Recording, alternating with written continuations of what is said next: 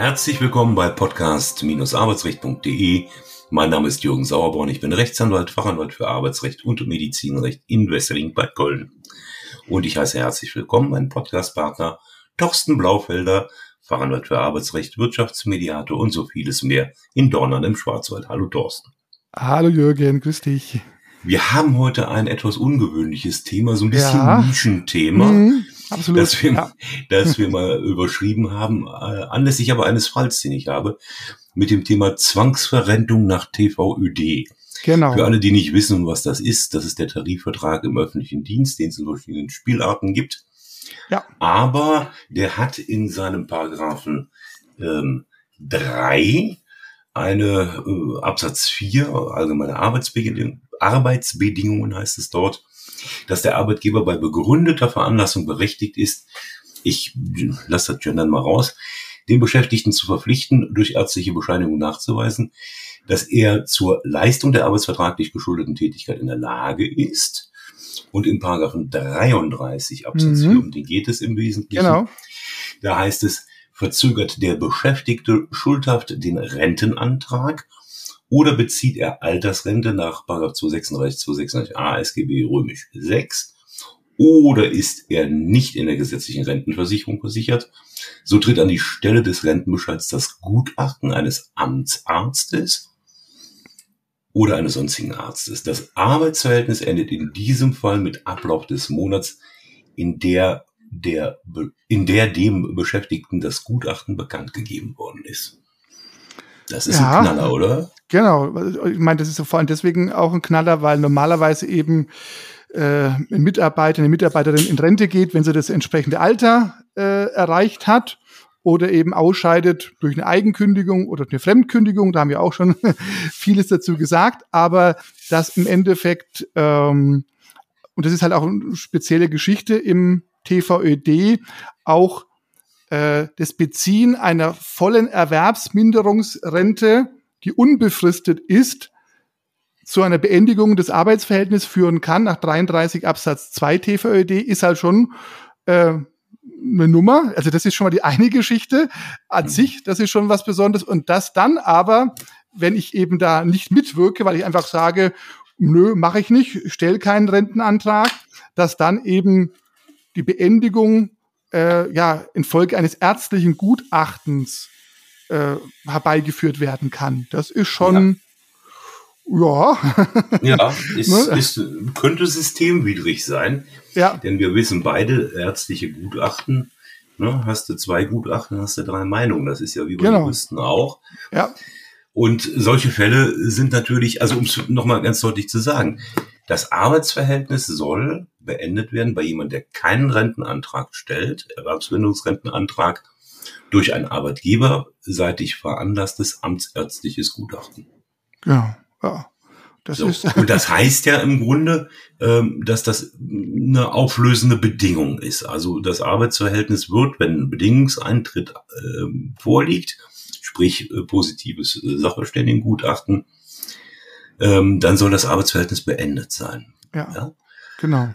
Und da sagt die Rechtsprechung, es gibt glücklicherweise Instanzenrechtsprechung dazu, das geht so nicht. Genau, also so, ne, so einfach geht's nicht. Ich meine, die, die Geschichte, wenn das festgestellt wird, die Erwerbsminderung, die dauerhafte durch die Rentenversicherung, okay, das ist ja nochmal eine Sache, dann ist es auch ein, eine neutrale Stelle, die hat ja auch keine Veranlassung, jetzt irgendwie pro Arbeitgeber oder pro Arbeitnehmer zu sein. Ja, Wobei ähm, sich da auch immer noch die Frage stellt, diese Erwerbsminderungsrente ist ja in aller Regel erstmal eine Zeitrente. Genau, die muss, genau die, deswegen muss sie ja unbefristet sein. Wenn sie unbefristet ist, genau. dann äh, greift 33 Absatz 2. Aber dann ist es da gibt es ja auch Rechtsschutzmöglichkeiten und und und äh, äh, und dann ist ja auch wie gesagt sichergestellt, dass wir auch jemand jemand wirklich dann auch ähm, Zahlungen vom von der Rentenversicherung bekommt äh, und bekommt dann eben seine ähm, Erwerbsminderungsrente voll ausbezahlt, aber zu sagen äh, quasi dieser 33.4, der sagt ja, wenn du schuldig bleibst, wenn du diesen Rentenantrag einfach aus böser Absicht heraus äh, ähm, nicht stellst, ja, dann müssen wir halt dich zum Arzt schicken und dann soll der mal gucken, was Sache ist. Ja, äh, also das sind ja die typischen Fälle, jemand ist möglicherweise langzeitkrank ja, oder genau. aber oder aber noch nicht mal langzeitkrank, sondern einfach nur gehindert, mh, hm, aus Sicht des Arbeitgebers seine arbeitsvertraglichen Pflichten zu erfüllen. Genau. Und, aus gesundheitlichen ja. Gründen. Und beim normalen, genau, richtig. Und beim normalen Rentenantrag ist es eben so, wenn ich zum Ergebnis komme, oh Mensch, jetzt habe ich hier, äh, bin ich ausgesteuert worden, hatte ähm, Krankengeldzahlungen erhalten und falle jetzt ins Arbeitslosengeld. Ja, das wird vielleicht nichts mehr. Ich bin vielleicht wirklich äh, erwerbsgemindert. Ich stelle den Antrag bei der deutschen Rentenversicherung das obliegt ja meiner Entscheidung. Ja, aber die wird mir quasi so ein bisschen aus der Hand geschlagen und so ein bisschen die Pistole auf die Brust gesetzt. Jetzt mach diesen, stell diesen Rentenantrag, sonst geht's zum Arzt. Und wenn der Arzt das eben, dieser Amtsarzt dann feststellt, dann, dann war's es halt. Ne? Mhm. Äh, tschüss und vorbei.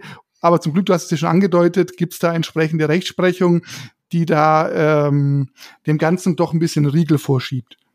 Aber zumindest noch keine vom Bundesarbeitsgericht, soweit ich das Nein. gesehen habe, ähm, sondern zuletzt wohl eine Entscheidung aus dem Jahre 2019, gegen die keine Revision äh, erhoben mhm. worden ist.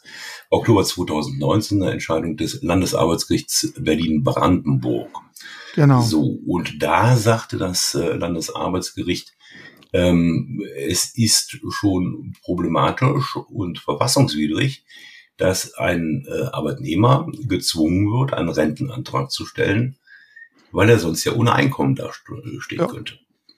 Genau. Und, äh, und ich meine, natürlich ist es klar, es ist ein Tarifvertrag und äh, normalerweise hält sich ja die Rechtsprechung ähm, schon ein bisschen zurück, wenn die Tarifvertragsparteien was vereinbaren, weil man sagt, naja, da haben sich zwei Seiten vielleicht auch monatelang hingesetzt und haben Regelungen ausdifferenziert und es ist ein Geben und Nehmen und es ist ein Gesamtwerk, so ein Tarifvertrag, aber man kann es halt auch mal übertreiben. Ne? Also und, und ja. wenn es halt in Eingriffe sind in Grundrechte, äh, das steht halt auch den Tarifvertragsparteien nicht zu. Ich meine, die haben, wie hast du schön, einen großen Beurteilungsspielraum, was sie regeln dürfen.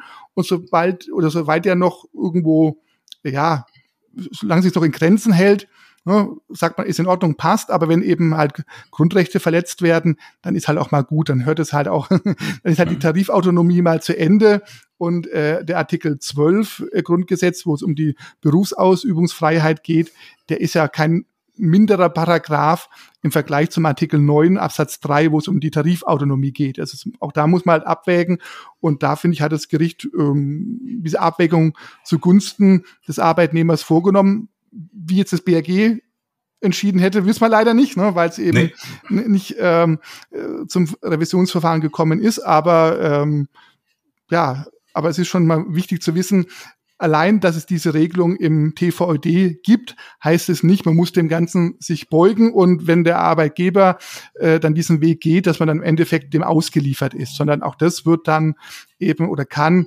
wie in anderen Fällen eben auch bei Kündigungen oder wenn auch andere Befristungen auslaufen, von demjenigen, dem das zum Nachteil gereicht, juristisch, gerichtlich überprüft werden. Ich glaube, das ist das, die Botschaft. Die Botschaft ist wichtig, ja.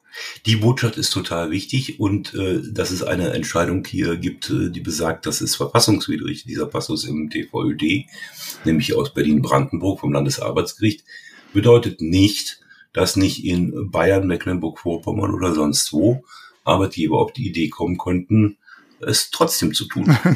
genau. Ja, ja, also auch da muss man sich dann wehren und äh, notfalls eben auch bis in die letzte Instanz hinein. Ähm, welche Fallkonstellationen würden dir jetzt, wir haben darüber nicht vorher gesprochen, aber mhm. äh, vielleicht noch im, im spontan einfallen? Also dass, dass ein Arbeitnehmer schon genötigt wird, überhaupt zu diesem Gutachter zu gehen. Ähm, was, was, was macht er dann sinnvollerweise? Ja gut, meine, meine, die eine Frage ist ja noch, ne, wer, wer wählt den aus, wer bestimmt den? Ne? Äh, mhm. oder, oder, oder wenn ich das Gefühl habe, da ist vielleicht ein Gutachter oder ein Arzt, den ich irgendwo aus einer anderen Konstellation, ne, hier wird ja vom Betriebsarzt gesprochen, ähm, wenn ich da schon das Gefühl habe, der ist vielleicht parteiisch oder weil ich zu dem kein gutes Verhältnis habe, äh, dann ist ja die klar, dann ist das Problem da, dass derjenige sagt, dann gehe ich überhaupt nicht hin zu dem, mhm. ja. Und dann habe ich ja schon das Problem, dass dann der Arbeitgeber sagt, ach ja, okay, also das Renten, den Rentenantrag hast du schon nicht gestellt und ähm, zu dem Amtsarzt gehst du jetzt auch nicht, also verweigerst mhm. du dich, ähm, dass das auch wieder Konsequenzen hat. Ja, also mhm. da fängt's ja eigentlich, da fängt's ja schon an. Also wenn das Gutachten mal da ist, gut, da muss man gucken, was der Arbeitgeber daraus verlieren zieht, aber es fängt ja schon an. Ne? Also äh, der konkrete der, Fall war ja auch so, ja. dass der, dass der Kläger äh, auf Aufforderung äh, zum Rentenversicherungsträger gegangen ist und äh, dort Erwerbsminderungsrentenantrag stellen sollte. Und der Rentenversicherungsträger ja. hat gesagt, nee, das machen Sie mal nicht, da rate ich Ihnen von ab. Ja, weil Sie ein paar Monate später, wenn Sie etwas warten, das ist ja auch Ausdruck der Beratungspflicht, die so ein, ja. die deutsche Rentenversicherung hat, äh, als langjährig Versicherter ohne Abzüge planmäßig in Altersrente äh, gehen ja. konnte. Und dann wurde erst dieser Vertrauen, äh, vertrauensärztliche Dienst der Beklagten aufgefordert, amtsärztliches Gutachten ähm, zu erstellen. Und die haben dann gesagt, naja, diesem Menschen würde aber eine Rente wegen voller Erwerbsminderung zustehen. Ja. Was ja auch schon zweifelhaft ist. Ne? Und, äh, also das ist ein Konstrukt, ähm, nett gedacht von Arbeitgeberseite, aber ähm, schlecht gemacht und vor allem ich denke, diese Auffassung teilen wir beide verfassungswidrig.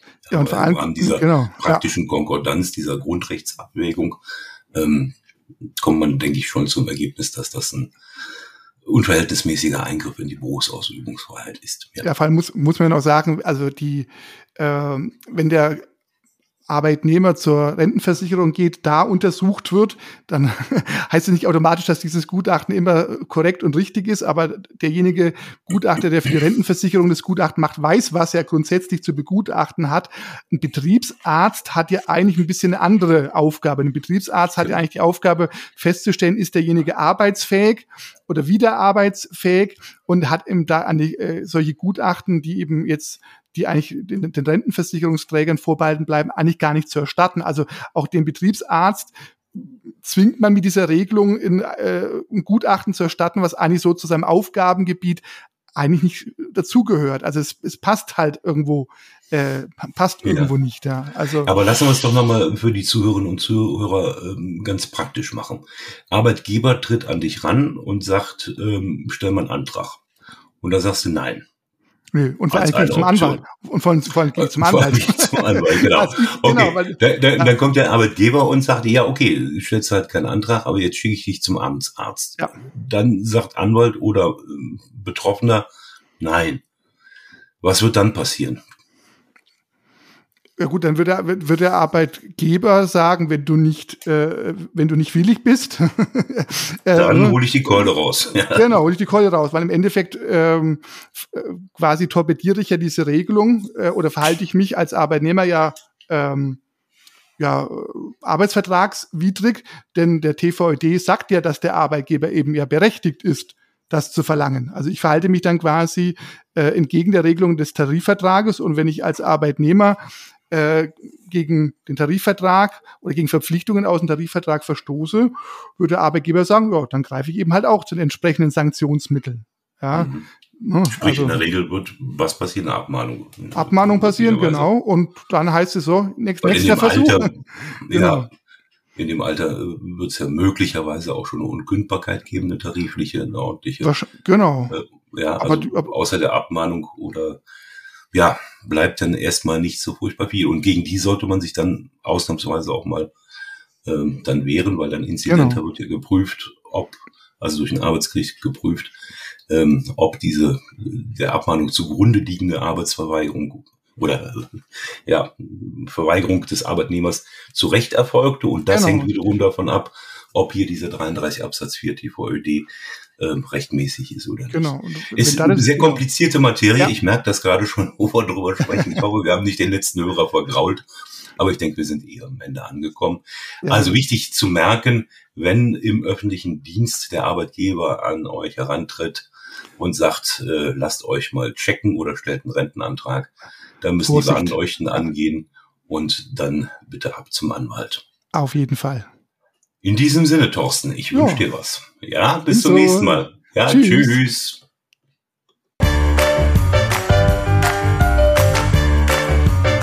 Sie haben eine Kündigung oder Abmahnung erhalten, Ihnen wurde ein Aufhebungsvertrag angeboten oder Sie haben ein anderes arbeitsrechtliches Problem, dann wenden Sie sich gerne an die bundesweit tätigen Kanzleien der Moderatoren dieses Podcasts, die Rechtsanwälte und Fachanwälte für Arbeitsrecht Jürgen Sauerborn oder Thorsten Blaufelder die Sie im Internet unter www.sauerborn.de oder www.torsten mit th-blaufelder.de finden. Haben Sie Anregungen, Lob oder Kritik zu dieser Folge des Podcasts, dann schreiben Sie uns eine Mail an redaktion@podcast-arbeitsrecht.de. Wenn Ihnen dieser Podcast gefällt, dann abonnieren Sie uns über die bekannten Podcast-Plattformen und bewerten Sie uns. Wir wünschen Ihnen einen angenehmen Arbeitstag.